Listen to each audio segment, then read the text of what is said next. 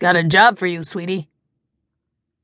I shoved back a lock of hair that had sprung loose from my ponytail and scowled at the phone, struggling to keep the irritation out of my voice. I was already at work on a Saturday. Seemed like twisting the knife to ask me for a favor on top of it. Mick, I've already got a ton on my plate right now. And you said you wanted me to focus on getting the book straight. I know what I said, and now I'm saying something else. This is important. This is the big one. That he'd even said that much was a real improvement. Mickey Flynn wasn't big on explaining himself. He expected to give the orders and have them carried out, no questions asked. When we'd first met, I was 13. Enough had happened to me in my young life that I was done playing the victim and wasn't about to follow anyone blindly. Needless to say, we'd locked horns more than once over the years. But the longer I knew him, the more I trusted him. He might not be the most moral man in Boston, but to my knowledge, he hadn't murdered anyone, and he cared about me. That was more than I could say about anyone else in my life. I huffed out a sigh and leaned back in my chair. Okay, let's hear it.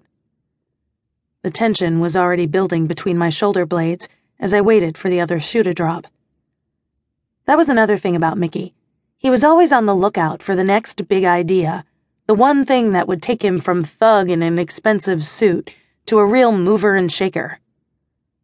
I'll give you a hint, he said, a grin on his face evident in his voice. Three letters M, M, and A. That piqued my interest, and I set down the file I'd been reading onto the desk in front of me. I'd been bugging him for months to get out of the underground bare knuckle boxing game and try to go legit. Was it possible he was finally listening to me for once? Go on. I got you a guy. He's an MMA fighter. My heart kicked hard in protest, and then quieted. I should have known better than to get my hopes up. I snorted out a laugh and picked up the folder again. I can't think of anything I need in my life less than a guy right now. Or ever, maybe. In my experience, men brought nothing but problems to my already complicated life. Not a guy to date, Mick corrected with overly exaggerated patience. I mean, a guy to manage. He's pretty damn good, too. I straightened in my chair and held the phone closer to my ear. Sure, I'd heard him wrong. What are you talking about, Mick? You said you wanted to get into MMA. Well, here's your chance. His name's Matthias McDaniels. They call him Matty. From what I hear, he's going to be the next big thing in MMA.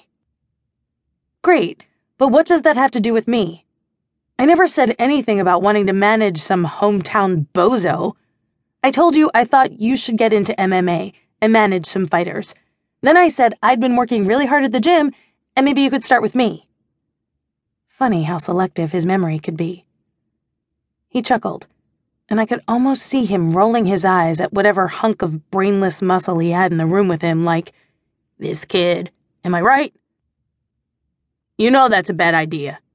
I don't want you out there getting hurt. This is the perfect solution. You get all the excitement of the sport without putting that pretty face at risk. Plus, it will take the business in a new direction like you wanted.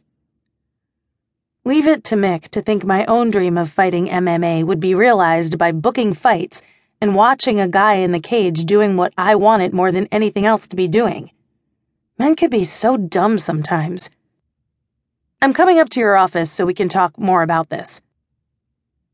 There was a long, tense silence before he spoke again. There's nothing to talk about. It's a done deal. I can count on you for this, right, Kayla?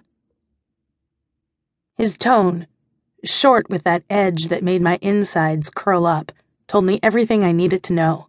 His mind was made up, and not even threat of death by shark could move him once his heels were dug in. I squeezed my eyes closed and slumped forward to bang my head on the desk softly before answering, Sure. Sure, you can count on me, Mick.